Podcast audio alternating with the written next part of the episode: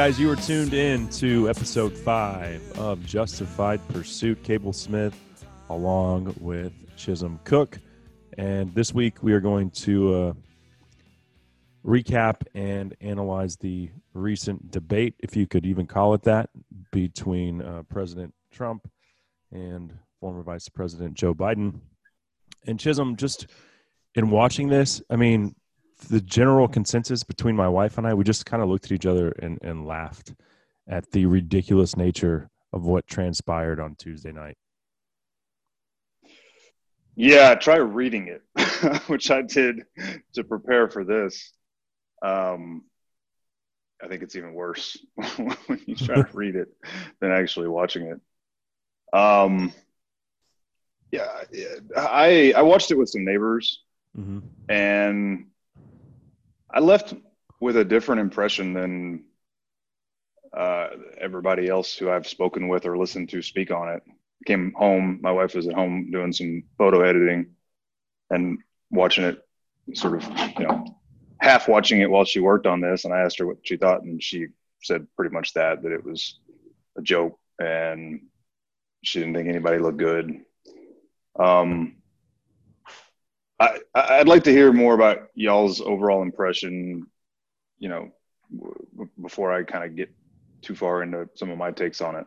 Yeah, well, I, I, think Trump didn't do himself any favors. It to me, it looked like a two-year-old throwing a tantrum at a, a senior citizen who was equally ill-prepared for the, uh, the debate, but also it wasn't it wasn't a two-way street yes, Trump was was clearly interrupting Chris Wallace and Joe Biden, but when Biden would do it back, Chris Wallace kind of just let him do it.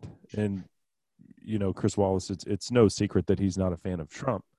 So I didn't really think that that was a fair shake, but just watching the like the petty nature of it, um, and most of that came from Trump, which uh, again kind of upset me. Um, I don't really know if there was a winner or a loser. I think the American public was the loser having to watch that. Uh, to be honest with you, um, he had an, he had opportunities to really put Biden to the to the flame, and he didn't capitalize on them. Uh, you know, the thing that's been in the news the most is the him not condemning white supremacy groups. I don't know why it was so hard for him to just say of course I condemn those, which he has done in the past, despite what people want you to believe. Um, but I think that was a missed opportunity for sure. And and then the other thing that stood out was Biden didn't answer any of the questions, especially the one on would he stack the Supreme Court, add more justices, and he just flat out said, "I'm not going to answer that." Why are you here, dude? What what are we doing? We're having a debate. He's asking you a question, and he and, and Chris Wallace just let him get off scot free. He didn't. He should have pressed the issue. So I don't. I don't think that it was a very fair debate. That being said, like I like I mentioned, Trump came off as arrogant and childish. That was a that was my general take on the entire shit show that we had to that we were subjected to. Yeah. So what it leaves me with is um, the question why. Um, you know, I, I, definitely agree. Trump interrupted a lot. Yeah, you, there's no there's no denying it, right? It's uh, it's just a fact. Apparently, there's statistics kept on this sort of thing, and and Trump interrupted close to 90 times uh, versus like Biden close to 30. So it was like three to one, right? Right. Um, at the same time, to me, even despite that, and this is part of the surprise I've had, surprise isn't maybe the right word, but I guess a little bit of confusion that I've had with the, the, the reaction to it, particularly from uh, Republicans slash people on the right. The he seemed to me when I, when I watched it, I, I saw two men, one of whom is uh, a, a president who looked to me like he's got a country to run or he is running a country. Uh-huh. The other, an old man who looked and sounded like an old man. Yeah. Uh, a, a really old man, in fact. Um, you know, with this, like Trump was, I'd say m- more clear and concise than I really ever remember him being. Um, and so that being said, like, I mean, he, I felt like he was sharp and it, like I said, it leaves me with the question of why then be so impatient. And I say the word impatient because I think anybody who's paying attention knows that if you just give Biden some rope, he's going to hang himself.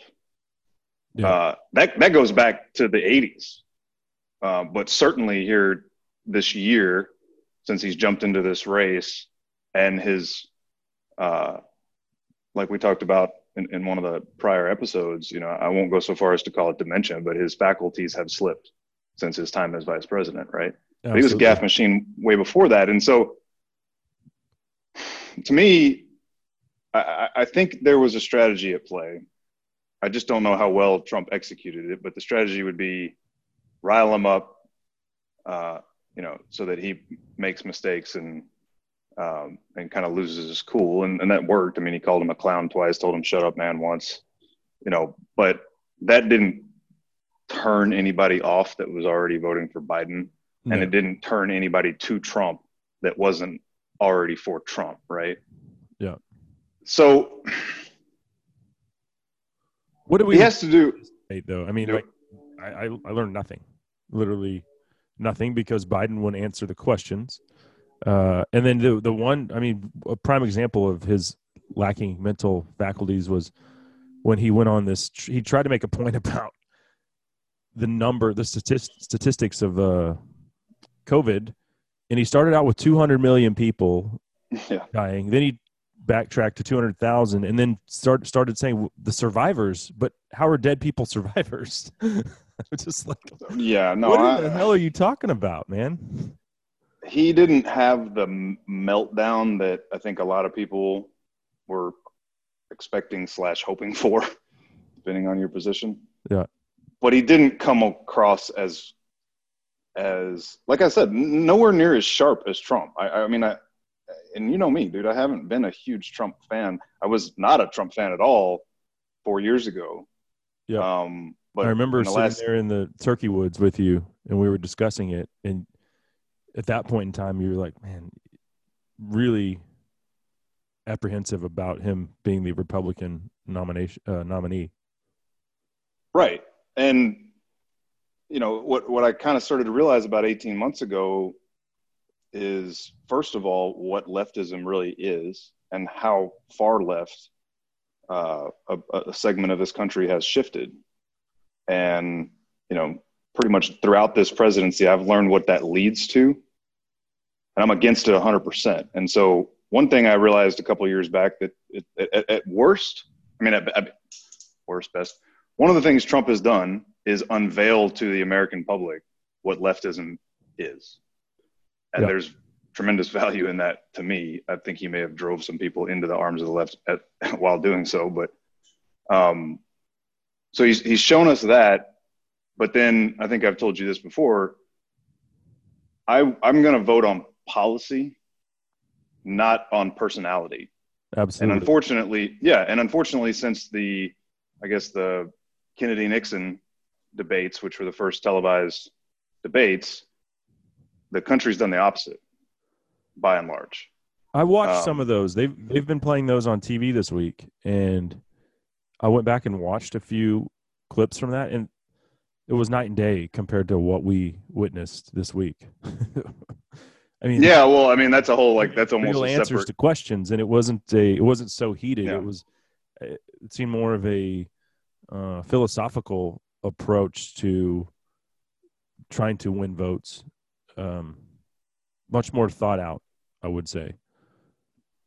Sure, uh, it was there was you know some there was decorum expected, right? And mm-hmm but you know, there, there's a lot to that. The media landscape at the time wasn't full of reality TV and absolute garbage, brain damaging television, right? This is what we see from Trump. I think a lot of it is deliberate. I think some of it is uh, just a lack of discipline. And that's the part that continues to you know I continue to struggle struggle with is that, like I said, in in this particular debate, he could have picked his spots to rattle him, rattle Biden, mm-hmm. and not just. I, I just think he just he just overplayed it. It was it was way too much, you know.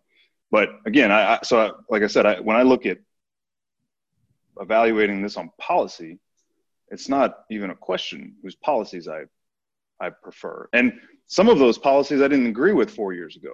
Tr- traditional con- conservative orthodoxy in the United States is, you know, globalist free trade, right? Yeah. And Trump is an isolationist. He's not a free trader. He calls himself, I guess, like a fair trader, right? Um, and that was one of the things I used to say that proved he kind of isn't really even a Republican. He was something else. He was more of a populist. Populism is where the left and right come back around. It's not a line; it's a circle, right? And yeah, you know, it's just a matter of what you're offering to the populist mob that determines whether you're a, a right wing populist or a left wing populist. But it's making the same appeals. But then COVID hit, and I realized, wow, 98% of our drugs and just uh, over the counter and prescription drugs are all made in China. 95% of our PPE is made in China. Yeah. That's a problem. Trump was right about that. And he's been right about that since the 80s. Yeah. He's been banging that drum for almost four, for almost as long as Joe Biden's been a elected official. Well, and how do we see such a drop in unemployment during the first uh, three years of his presidency if he wasn't on some level bringing jobs back to the American people. And yeah, I mean, because of the isolation isolationist uh, nature of his policy, his beliefs. Um, you know, of course, it all went to crap when COVID hit, but before that, I mean, um, you should have seen my weed stocks, man. They were thriving. nice. Yeah. um, uh, the I, I think there's some tension. Now they're but not. he even acknowledged that. He even acknowledged some tension in what he was doing on the trade war front, holding back even potentially more growth because it's uh, it's kind of like how we wrapped up the last call. When you want to disrupt the status quo that uh, significantly, it, it doesn't there has to be an adjustment and a recalibration of, of that market, right? So, you know, the trade war with China was putting tremendous stress on like Midwest farmers who were relying on China buying their goods, right? And then we ended up having to pump more, uh, basically, emergency stimulus into those Midwest farmers' pockets because of that trade war. At the same time, from what I can tell, and I'm certainly no economist, the long term outcome of those efforts look like they would benefit us in at least some some areas, right? Yeah. But in the meantime, we had to we had to prop up that industry. So that's you know again kind of part of the reason why it's not typical Republican orthodox. It required a handout. And the thing that I hate about that is you're never going to get that handout back now. I mean, the ag industry, sorry farmers, but is the most subsidized industry in America, and it has been for a really really long time. Um, and like I said, once you once you offer that money, good luck pulling it back. But that's why we're having anyway. such a hard time with the, um, I would just say impoverished, regardless of uh, race. Is you know they want to vote Democrat because they've been getting handouts, welfare, uh, you name it, for so long. Well, so let's let's let's like leave welfare alone. Uh, Social Security is the ticking time bomb that will bankrupt this country, man. Mm-hmm. Welfare, in comparison, is a is a drop in the bucket. Social Security is a gigantic, you know, sword of Damocles hanging over all of our heads, and Trump himself is absolutely refuses to touch it because old people generally uh, have historically voted Republican, and he certainly needs them to continue to do so. And they don't want to lose their social security, right? Um, Which part of me so, is like, so, well, so, why yeah. should they lose it? Because they've been paying into it their entire lives. So well, but there's a way to reform it that doesn't cause that group to lose it, right? There are there are ways to reform Social Security that are fair and you know I, we're, we're getting off we're getting off path. We can tackle that at some other time. But yeah, Sure. I'm not I'm not sitting here saying that people say within 15 or even maybe 20 years of, of retirement age should necessarily lose it, but at some point we got to stem the bleeding. Um, and and you know, Well, so personally, well, well, so getting back on topic, wh- why Yeah. Why do you think Trump didn't answer the like directly just head on the white supremacy question? Right. Uh, I mean, that's to me when I walked out of my neighbor's house. That was I knew that that was going to be the thing they that would be all over all the news sources yesterday morning, and obviously it was. And man, I I think it's one of two possibilities. um, first, let me go back to the way that the way that the question was originally presented and the issue of Chris Wallace, the moderator, mm-hmm. uh, because you touched on that at the beginning, and that's definitely something I had on my list of things I wanted to talk to you about. You know, the way that whole exchange started is that Chris Wallace to Joe Biden said, you know, Vice President Biden, you said that it was the Charlottesville, the response to the Charlotte, Charlottesville, Charlottesville protests and ultimately rioting that caused you to jump into this race uh, because of the statement there were quote good people on both sides. Everybody that has paid a lick of attention in america knows that in the seconds before trump said good people on both sides he said i'm not talking about the white supremacists. I'm not talking about the kkk i'm not talking about the neo-nazis. What he was talking about was the debate about the about the statues coming down or not and that there were good people on both sides of that issue. And he's right. I frankly don't care about the Confederate statues, man. I, f- I think statues are idolatry. I'd take every damn one of them down. Yeah, But I they're also a reminder of our history. They're also a reminder of our history. And he's Like, not I- wrong I that they're. watch a a Ranger game. I like seeing statue of Nolan Ryan. That's cool. I mean, again, I'm not on a crusade to take them all down. I'm just saying if it was up to me, I wouldn't have them, right? The statues But- bother me a lot less than the Confederate flag. I'll, I'll put it that way. Uh, yeah, I think I'd I think I'd probably agree with that. I mean, it, uh, it's a lot more Not that I, I mean- get like offended when I see one. I'm just kind of like, eh, that's not uh, it's not my cup of tea. And uh, you know, Yeah, I mean, each your own. It's listen, I won't say that every single person who flies a Confederate flag is a racist, but their percentage is much higher. And among those who, the percentage of racists among Confederate flag flyers is higher than the average percentage of racists in American society, right? I mean, Like, that's got to be fact. Yeah. right. That's got to be. I'm pretty sure that could be verifiable. But you know, at least with it, to your point, at least with the statue, you have to know what the statue is to even. I mean, you have to know who the guy was, what he did, right, to see it as a racist symbol, I guess. Mhm. So, but everybody knows what the flag represents, right? But the point is, people want to hang people from the right want to hang Chris Wallace for having phrased the question like that. But the reality is, I, I'm a firm believer that Chris Wallace is hands down the best newsman in America. I really mean that Mhm. because he beats up everybody. And that's what a newsman is supposed to do. And Trump does plenty to get beat up for. He didn't phrase that question as though it was a fact. He phrased it as the way Joe Biden approaches it. And as far as the the sequence, if you really think about it, man, he put that in front of Biden in Biden's terms and then was going to give Trump two minutes to respond to it. Trump knows that his supporters know how he what how that conversation, how that point in that moment in time really went. That he qualified the good on both sides with not talking about the white supremacists. Mhm. If Trump had been disciplined, he could have said when he started his two minutes, first of all, Chris, the way you frame that is crap. I never said that like that, and everybody knows it. I said X, Y, and Z. And then we would have never gotten to the moment where Chris Wallace had to pin him down on the white supremacy thing because he could have just restated his words from four years ago or three years ago.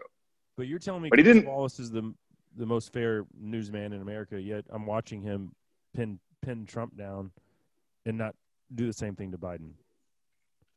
Like what? So the other the other side, the- of He why didn't he revisit the? Are you going to stack the Supreme Court? Like well, so I, like I said, I read the transcript, and he did, a couple times, but Uh-huh. Trump jumped in and did that for him. He didn't. He, he, he. I think he tried at least once, maybe twice, to restate the question. It was a very pointed question. Yeah. It, it started out as like, "Hey, your party wants to do this. Where are you on that?" And he and he dithered, and he was like, "Sir, answer the question." Then that was the first place where Trump just jumped in and he said, "So answer the question. Answer the question." He doesn't want to answer the question. He doesn't want to answer that question. We all know the answer. Da, da, da. Chris Wallace's job was to try to maintain some level of order, right? And I think the point was made. Everybody saw it. Everybody knows he refused to answer the question. That was an example of where Trump should have let Chris do his job. He was trying to, Right. but he he overran him. And you know, getting back, you made the point like seemed like he was checking Trump more than he was checking Biden. Well, that's because Trump interrupted three times more times than Biden did. You know, he asked Okay. that question. He asked uh, several other very pointed questions. Uh, But this is where have to go you're telling me you thought that Trump came off as uh, calculated, and I'm telling you I think he came off as a as a toddler. No, well, I, what I'm saying is I, I don't. I so I read Trump's book, The Art of the Deal, back during the last election cycle, and anybody who's read it knows he's told us how he would do this again for almost 40 years. Um, chaos is his negotiating tactic, and it's not invalid. It's a well understood negotiate negotiating tactic. Keep your opponent off balance. Like he talks in the book about how he would go into a boardroom where they were negotiating some real estate deal and he would deliberately say something insane and then walk out and like elbow the guys he was with and be like, what do you think they're going to do with that? Right. Like he, so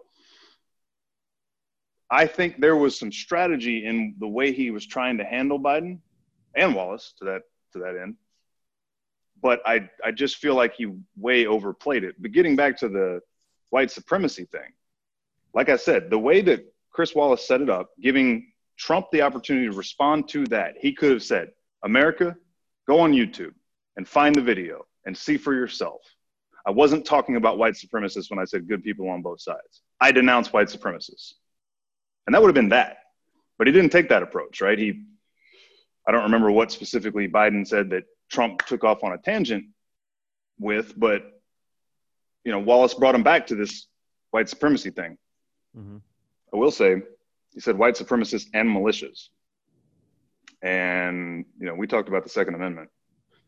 I'd like to know where they're going with this malicious side of things. Uh, don't get me wrong, there are some bad groups of people who, do, who, who call themselves militias, right?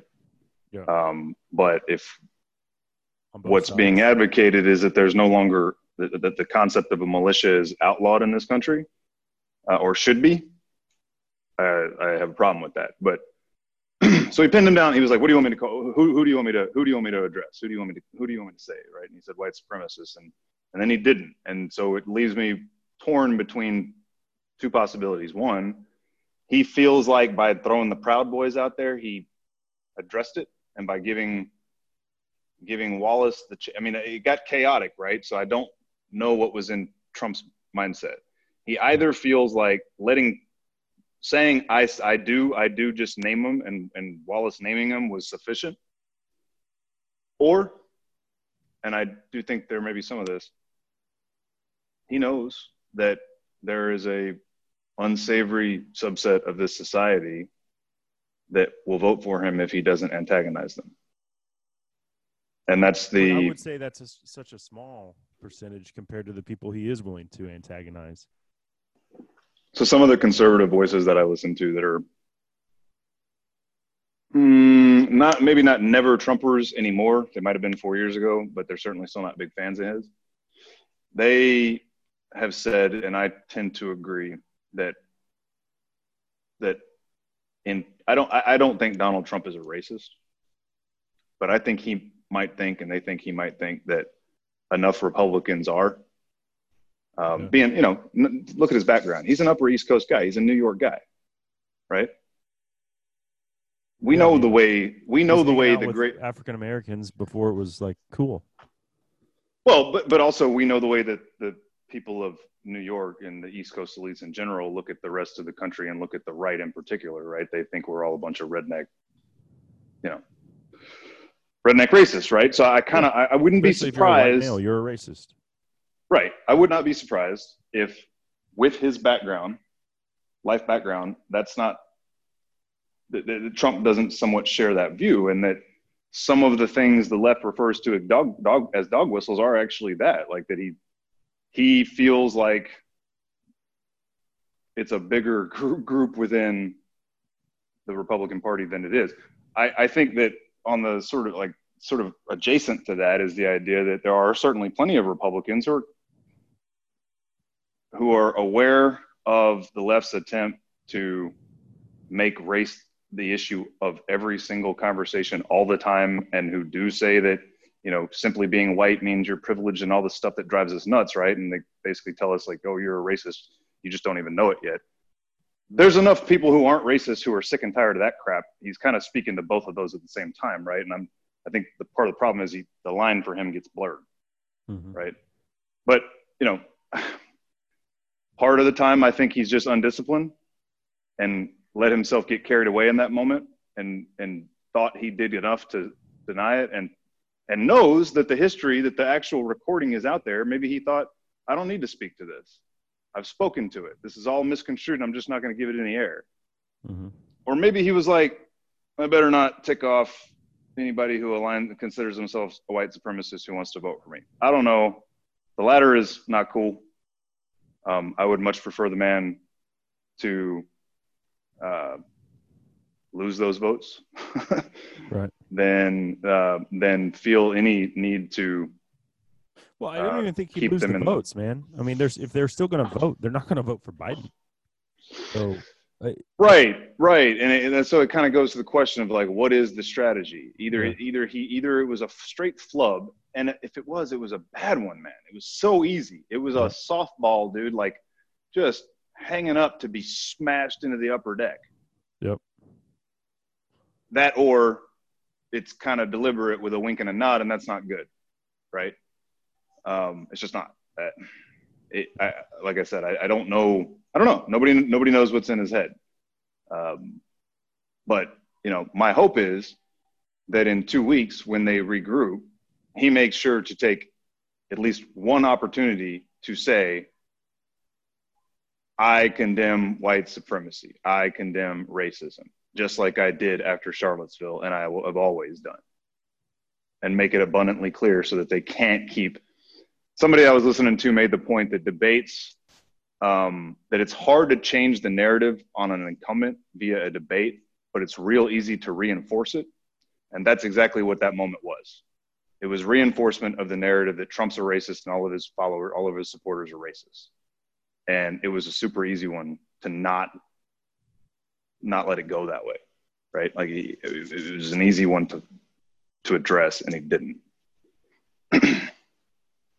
so yeah, yeah. And, and there were several you know instances like that i could point to where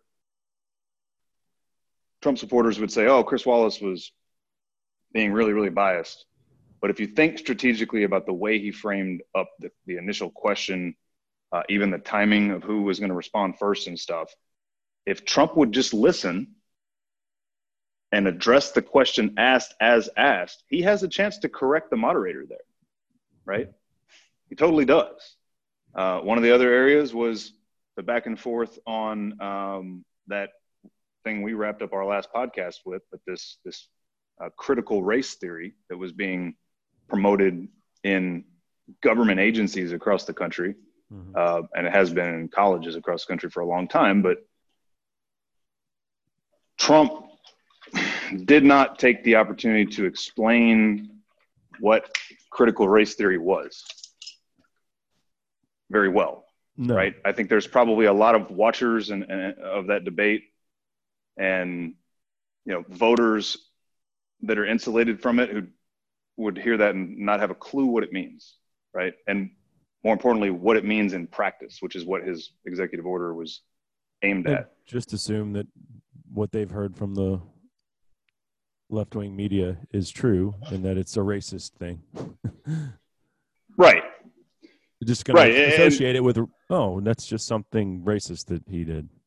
You know, so, Right. so so so Chris Wallace sort of pushed back and said, "Well, you know, what's wrong with racist sensitivity training?"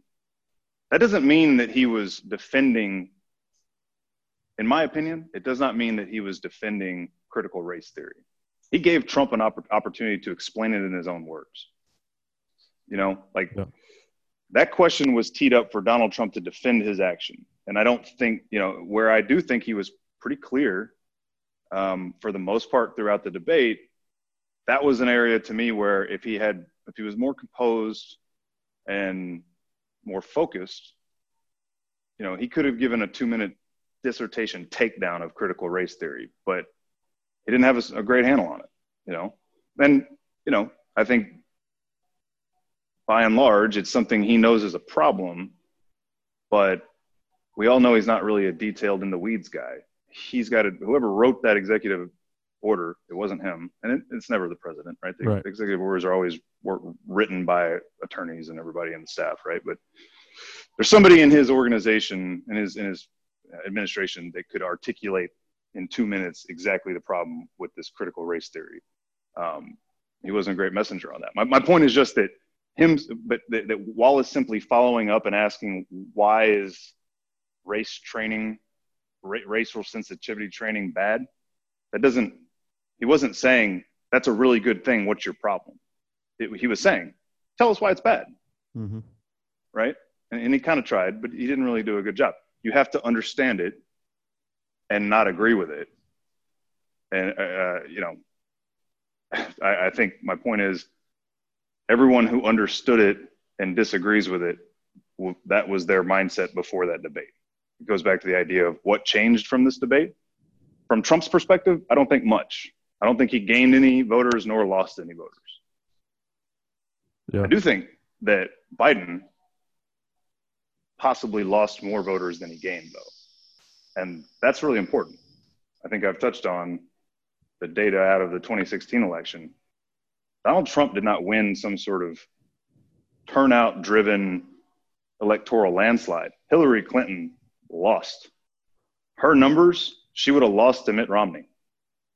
She didn't have people turn out because nobody liked her. And so if if Biden is alienating the hard left by disavowing the Green New Deal, which he did, although he flip flopped on that three times in like a like a 15 or 20 second span, which was hilarious. Yeah.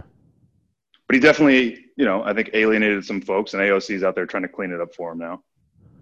Well, I Um, think he had, and you can add add to this, but there was two mom- moments where I think he really screwed up. The first was when he refused to talk about the stacking the Supreme Court or adding D.C. and Puerto Rico as states, it's well known that, and the Democrats have even talked about it, they want to do that. Um, and then the second one, and this is where I think Yeah. Trump actually beat him up pretty good, was when he was like, they were talking about law enforcement, and Biden had no answer to. I mean, all all law enforcement is backing Trump. Of course they are.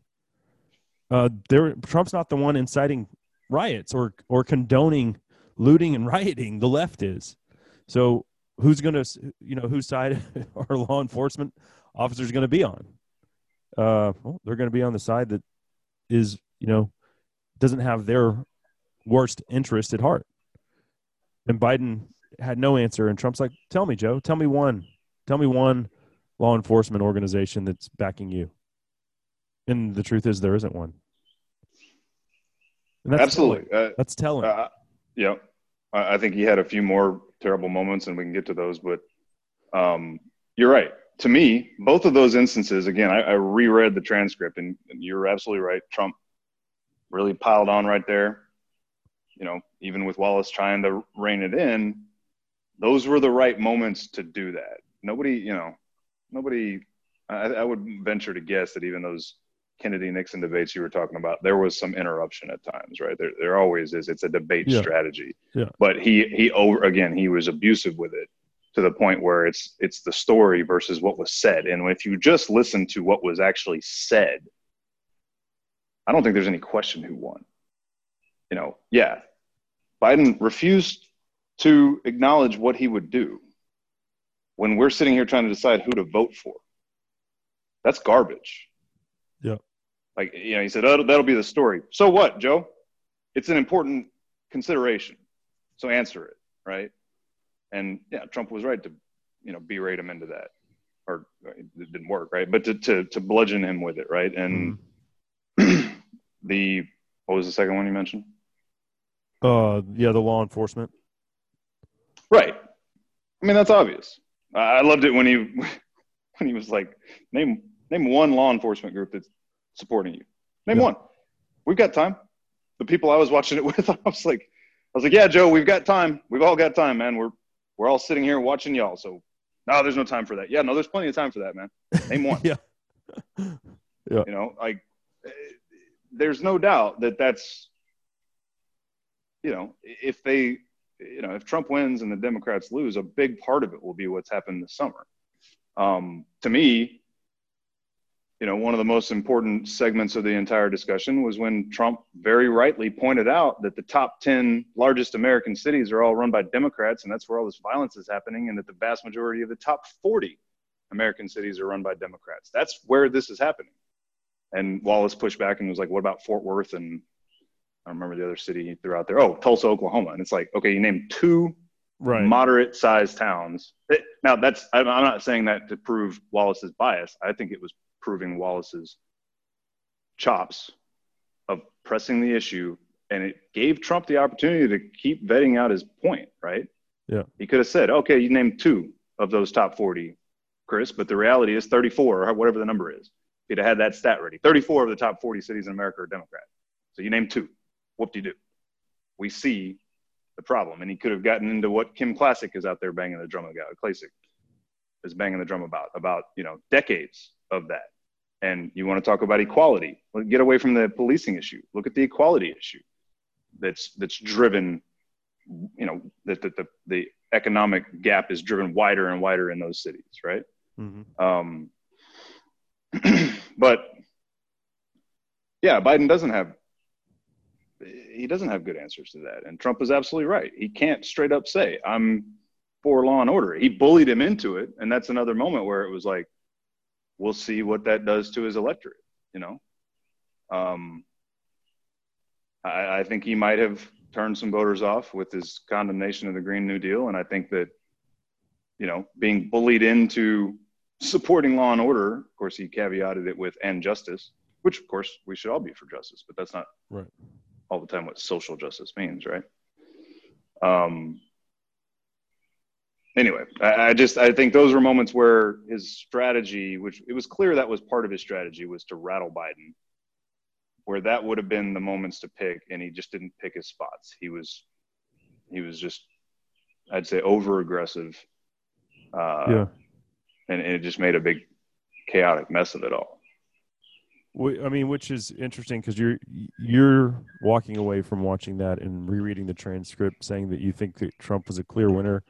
I did not go back and reread it, but you know, I sat there and watched the whole thing in its entirety, and I didn't think there was a winner. I just thought it was. Uh, I think Trump missed the opportunities to really capitalize, so, and so I walked away from it thinking, man, I just the only thing I feel is dumber from having watched that.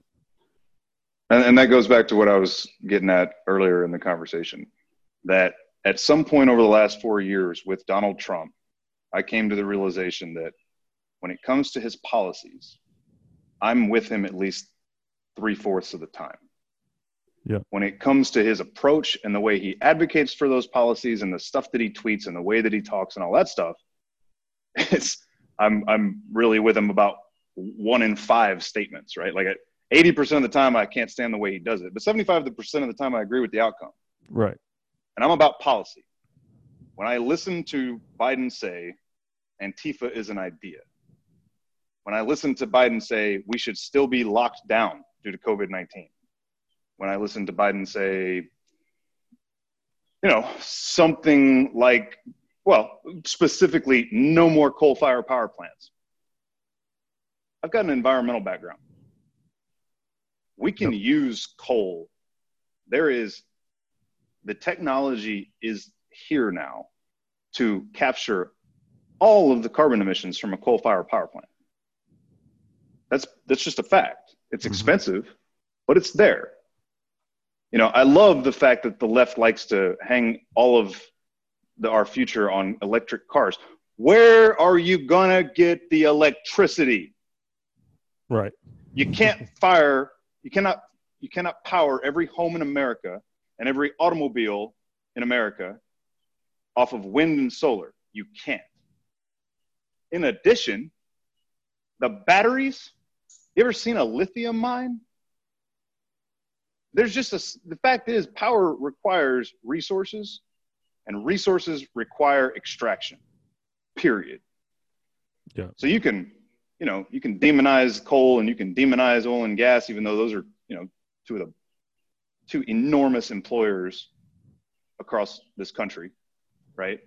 hmm But there's still a cost from, you know, a, a- quote straight up renewable energy program. Again, But Google Google Google image lithium mines.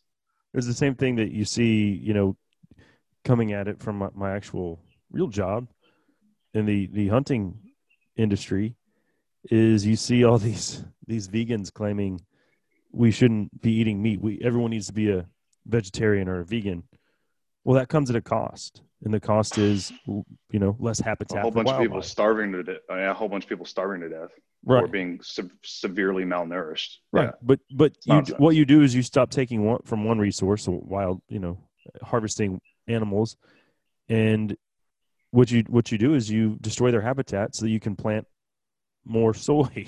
you know, it's just like Absolutely. it's uh, And they- they you don't- know, there's the arguments that. about same thing with the lithium batteries versus coal or uh, oil and gas.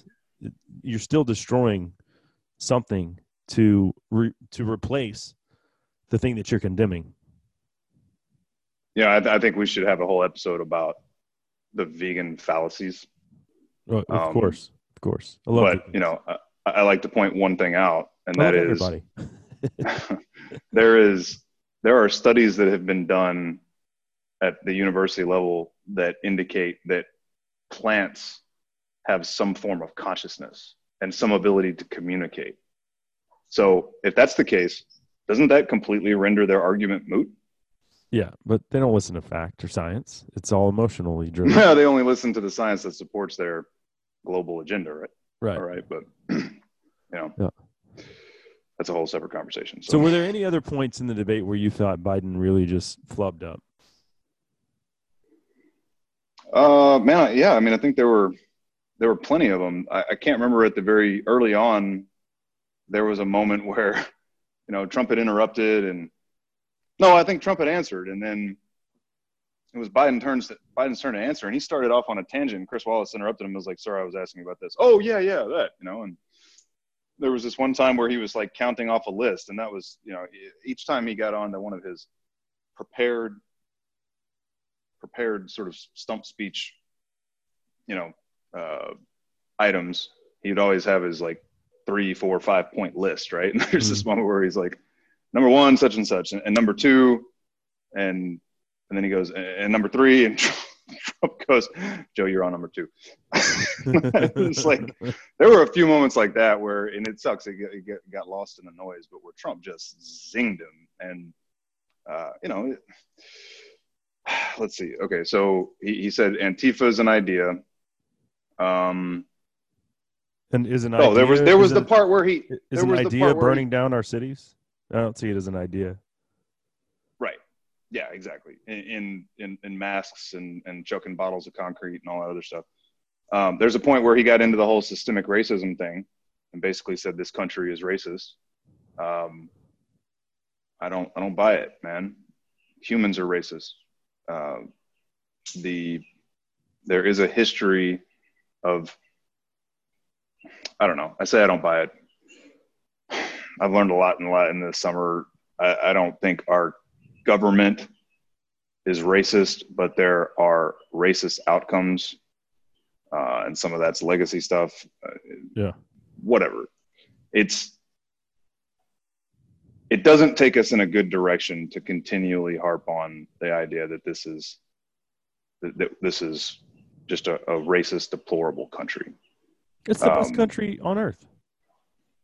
I I mean, Yeah, people, why are why why are minorities flocking to try to get a green card to, to move here if it's so racist? yep. I don't. I mean, that doesn't that that right there doesn't make any sense. Why do people of color, or just anyone that's not Caucasian, why do they want to come here if we're so racist? Think about that. They're not looking at the U.S. from from whatever third world country they're trying to escape from and saying, "Oh, I don't want to go there. They're a bunch of racists." Hell no. They're thinking this is the land of opportunity. Everyone Right. a fair shake. And it's the land of opportunity because it's a capitalist society. And yet they want to transition us to a communist society. And many of the people you're talking about are fleeing here from communist, quote unquote, utopias. I don't, I don't know if you saw this, but a couple weeks back, uh, late August, I think, Kamala Harris and Joe Biden both went to South Florida Mhm. to specifically target Latinos where they're getting their butts kicked. I saw Joe Biden playing Despacito like he was cool. Right. well, but the even funnier one was that. Let me make sure I pronounce her name right. Kamala, not Kamala. Kamala. Kamala Harris goes into a Venezuelan restaurant unannounced with her camera crew. You know the whole little, you know, let me show up and glad hand and da da da da. And the Venezuelan gentleman who owned the place kicked her out. He was very, he was very tactful in explaining to the media why he did so, which is he wants his doors to be open to anyone regardless of politics and therefore politicians coming in and using his establishment for their political gains is not something he's interested in amen brother Right. but if you know anything about venezuela he like most other venezuelans in america are here because they fled communism Venezuela, the country where a bottle of ketchup costs three hundred dollars. yeah and everybody's having to eat stray dogs Right. Oh, and a couple of years ago, they actually passed a law that said a doctor cannot list starvation as a cause of death anymore. oh, jeez. Yep. Like I said, we another a broader topic for another conversation, but Yeah. um, you know, I, I do. I feel like I think I feel like Biden did plenty. I I know one of the things I wanted to kind of wrap my thought throughout this up with is this idea of you know the, the policies versus what's being said. I think part of the reason I have a different take of this debate than the majority of people is because I didn't expect anybody to be particularly polite and you know exhibit a whole lot of decorum. Neither one of them. I mean, anybody who wants to claim that Joe Biden is a model of decorum and and and you know and statesmanship is full of it, dude. That guy's never been that. Uh, he wasn't that in the debates against Paul Ryan, you know, back in the Obama administration. He wasn't that two nights ago. He he's he's not that guy. His whole "come on, man" and "shut up, man" and calling the president a clown. You know, Yeah. you might say, "Oh, well, that's because Trump egged him into it." Well, he took the bait, and that's who he is. What I'm getting at is, I ciphered or ciphered. What's the word I'm looking for? I filtered the noise and listened to what was said. Oh, here's another moment where I thought Biden looked like a complete clown, to use his own words Uh-huh. and talking about COVID 19 efforts. He was like, I've been saying since March what we should do. We need to make more PPE. Da, da, da. And I was like, yeah, Trump did that. Yeah.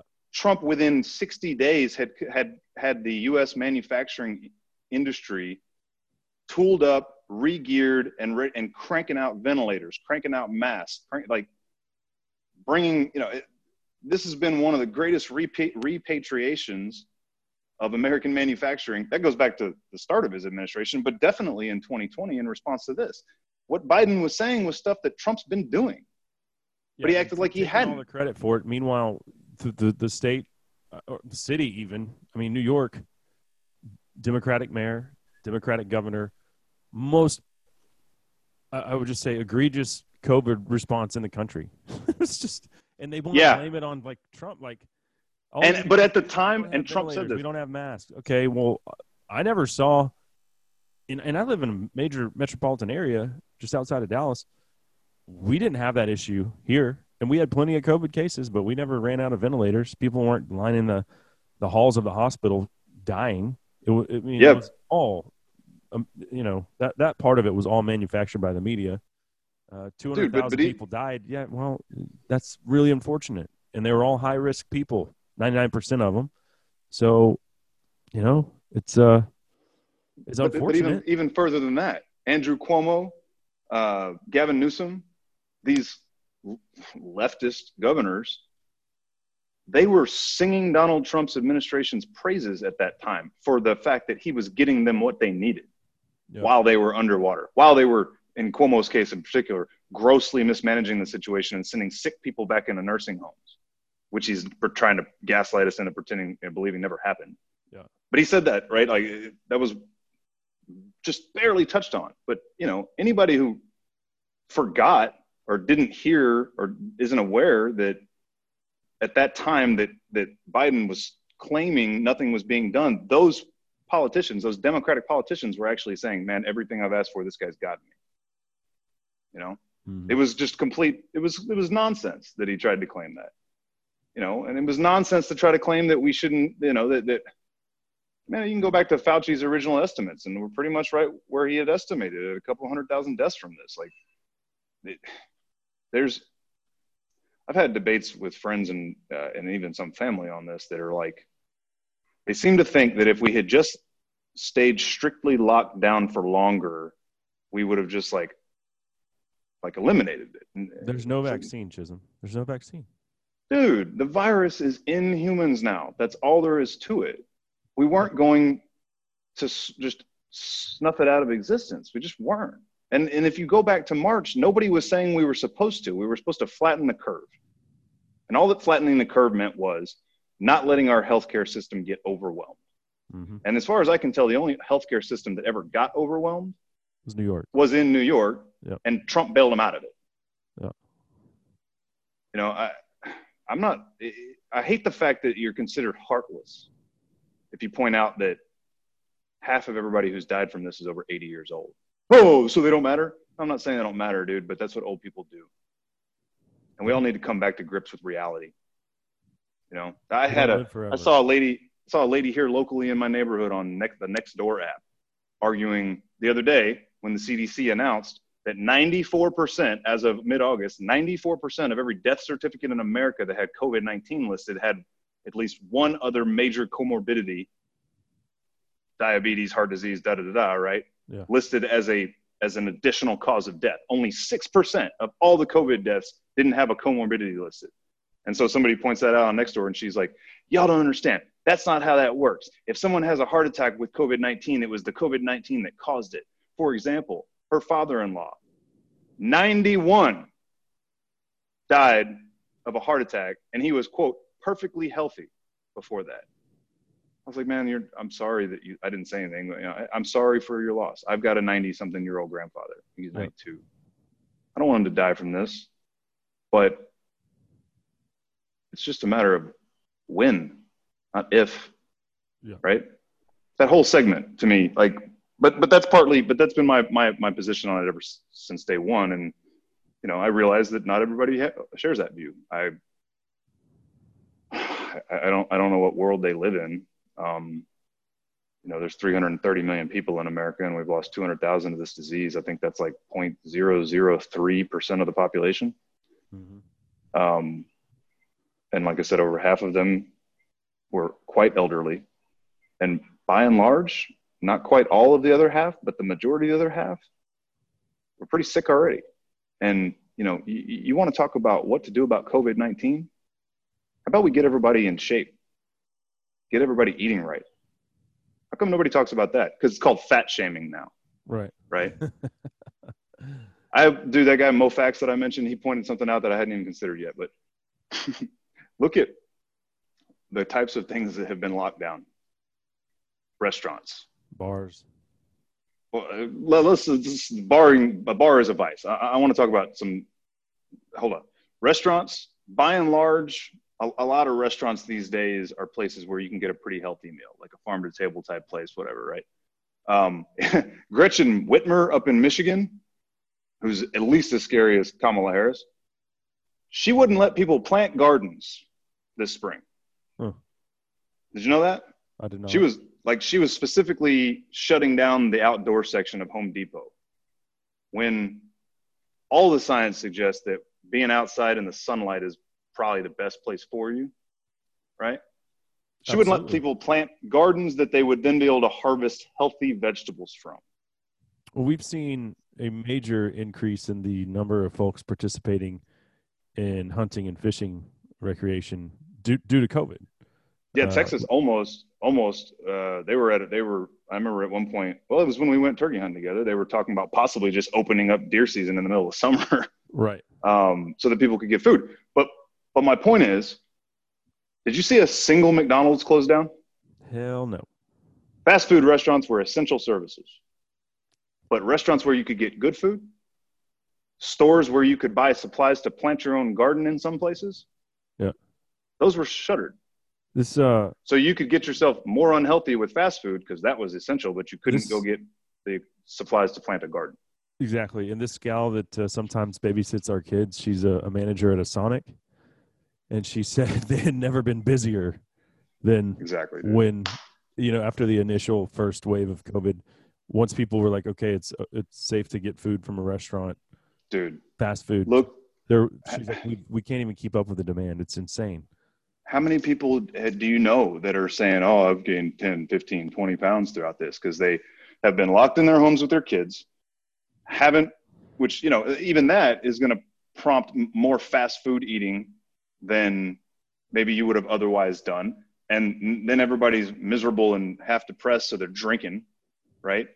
I, I mean, I've seen it firsthand. I've, I've seen some people like blow up this year, man. Mm. Yeah. I, you know, when you think about it in those terms, I start to think, is this deliberate, man? Like, was it intent? that's a conspiracy theory. Obviously, it's out there and ridiculous, but it's just like, you know, the Rogan careful, talks about that careful. all the time. You're going to get fact checked by Instagram. They're going to put a fact checker on your post and say false nah, information. We don't have anybody listening yet, anyway. Yeah. That's no problem. uh, did you see where uh, we we do need to wrap this up? But there was a lot of stuff going around that Biden had a wire on, and whether it was a wire where people were feeding him answers, or if it was just a crease in his shirt, which is what all of the left, uh, the left wing outlets have been saying. That doesn't matter to me. I don't really care one way or the other. What matters to me is that you or I don't know the answer.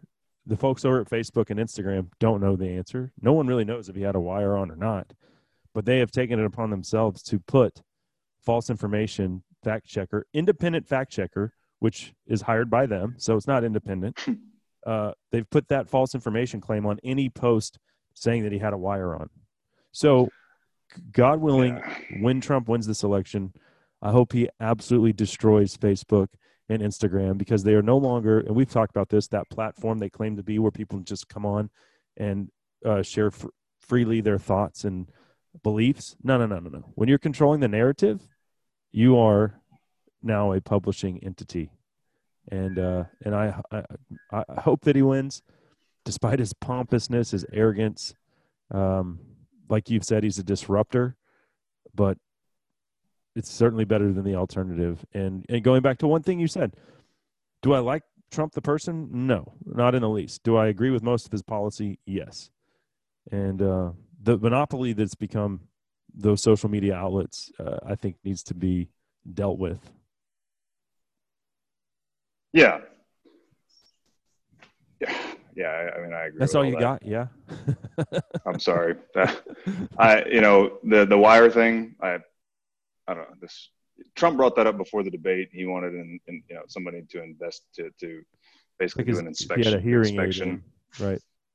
Yeah, you know, that was sort of planted and then obviously reacted to when he didn't quite have the horrific meltdown that I think a lot of people on the right were hoping for and whatever, man. It, yeah, but to me, I don't. Back I don't to your, what I care about is them censoring people's right to believe what they want to believe, whether because they don't know. How does Instagram know? How do you or I know? That nobody knows. No, yeah. So let me. You're right. I shouldn't have just dismissed it. The the, the I, I think that the tech industry in general is the 21st century version of, you know, communist Hollywood, right? Yeah. And and the and the quote mainstream traditional media. They're the new version of that. Thankfully, they can't rein it all in, right? Hollywood had Hollywood and the traditional television media have had a grip on the distribution of those medias that uh, you know nobody really cracked until Fox News, basically. Mm-hmm. Um, but you know, I don't know how they keep like you and I from putting a podcast up. Right. Right. Um, they can censor what you say on social media, and certainly try to, but people are onto that. And to your point, I, I would love to see. I would love to see the government bring the hammer down on that. Yeah, well, this know, is ironic they, because you and I are both against big government, but right on some uh, on some level, enough is enough. I mean, they've they've proven that they can't fairly regulate themselves because they're too biased. So yeah, uh, right. I mean, we we are certainly against big government, but you know that doesn't mean we're against no government and no regulation. I've never, you know, well, it's there was some of the First Amendment is what it is. Is that bottom line? Is so, you know. Well, technically, it's not right because it's not the government themselves doing it. It's a private. Those are private companies.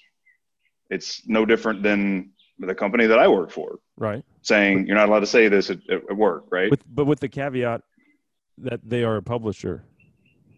Right, and that's so that that's where there are already laws in place, and it's a matter of how you classify that space as to whether those laws apply or not. And you're exactly right.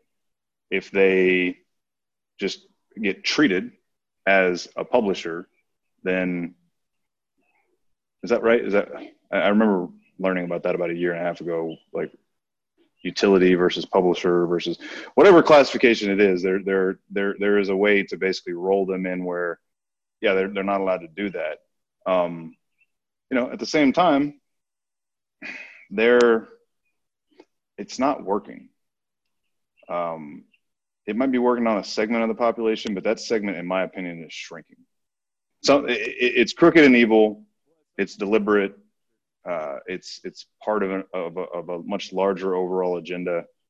Um, to me, the way to battle it is to uh, is to just keep fighting it like we have.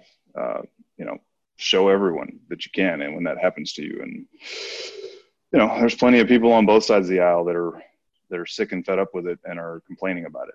Uh, and I think that's a good thing. Is that maybe one of the only areas where there's some level of agreement that there's a problem there. You know, there's plenty of Democrats who have had their own words censored because maybe they have the guts to say out loud or on the internet that you know men are men and women are women, right? And then they get silenced. I feel like the one good thing about the internet is they can try that, but again, unless and until they can, somebody has the ability to delete your page from existence. You can always put that out there. The only problem with the Facebooks of the world is that they already have all the users. Yeah, it's a monopoly, and they buy up anybody else that's a competitor.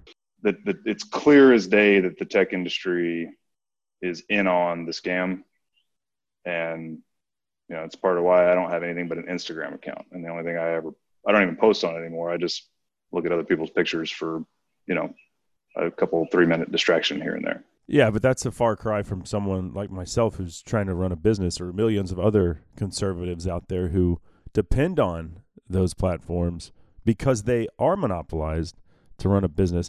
Uh, unfortunately, man, we got to get out of here, Chisholm. Uh, thanks to everyone for tuning in today.